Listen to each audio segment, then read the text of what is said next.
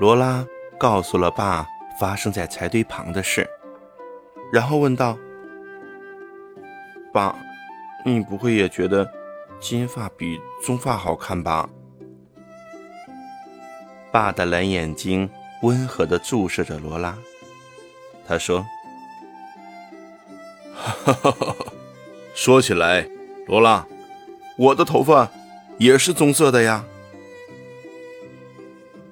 罗拉此前从未留意到这一点，爸的头发也是棕色的，胡子也是。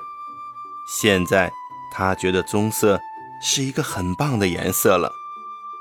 况且玛丽还得一个人把所有的碎木片剪完呢。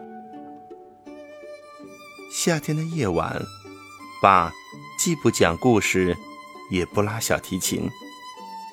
白天变长了，他在地里干完一整天活之后总是很疲惫，妈也忙得不可开交。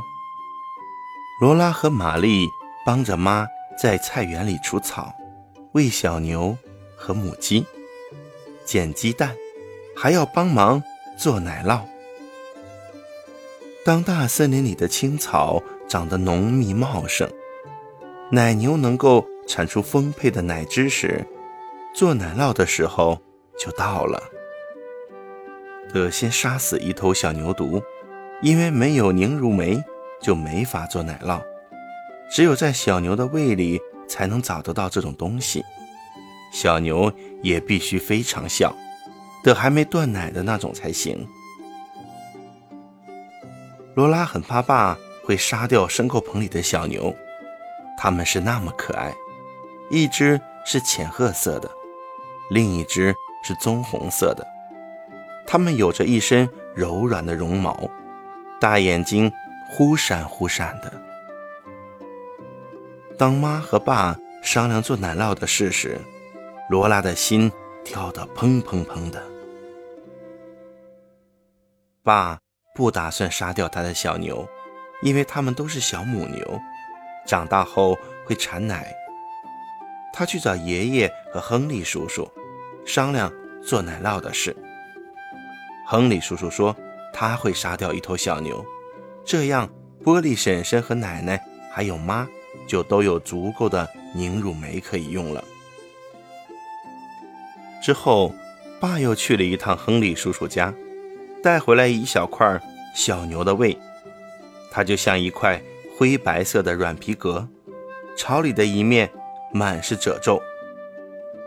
夜里给奶牛挤过奶之后，妈把牛奶盛到了锅里。到了早上，她撇去浮在表面的奶皮子，留着以后用来做黄油。等到早晨挤出来的牛奶也晾好了之后，她就把昨晚和早上的牛奶倒在一起，放到炉子上去煮开。小牛胃被纱布包着，泡在温水里面。牛奶开锅之后，妈把纱布里的汁液全都挤进了牛奶里，她让凝乳酶完全和牛奶混合在一起，然后把牛奶放到炉子边暖着。没过多久，牛奶就凝固成了滑溜溜、颤巍巍的一团。妈用一把长刀把这团东西切成很多小方块，静置一旁，等凝乳和乳清分离。接着她把它们放进了一块纱布，好让那稀薄的淡黄的乳清流出来。当乳清都从纱布里滤干了之后，妈把剩下的凝乳全都倒进了一口大锅中，撒上盐，充分搅拌。罗拉和玛丽总是在一旁帮忙，她们很爱在妈妈撒盐的时候尝上那么一小口凝乳，嚼起来咯吱咯吱的。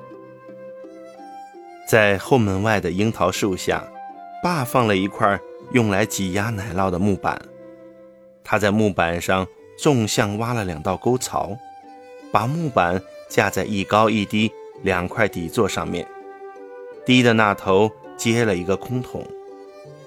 妈把他的干酪模子放在木板上，里头盖上一层干净的湿布，然后把拌了盐的凝乳倒进模子，一直到装得满满当当的才停手。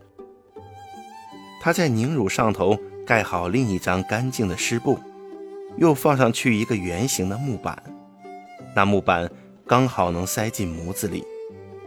最后他往原木板上放了一块重重的石头，那原木板在石头的重压之下一点点地往下沉，凝乳中的乳清都被挤压了出来，顺着沟槽流进了桶里。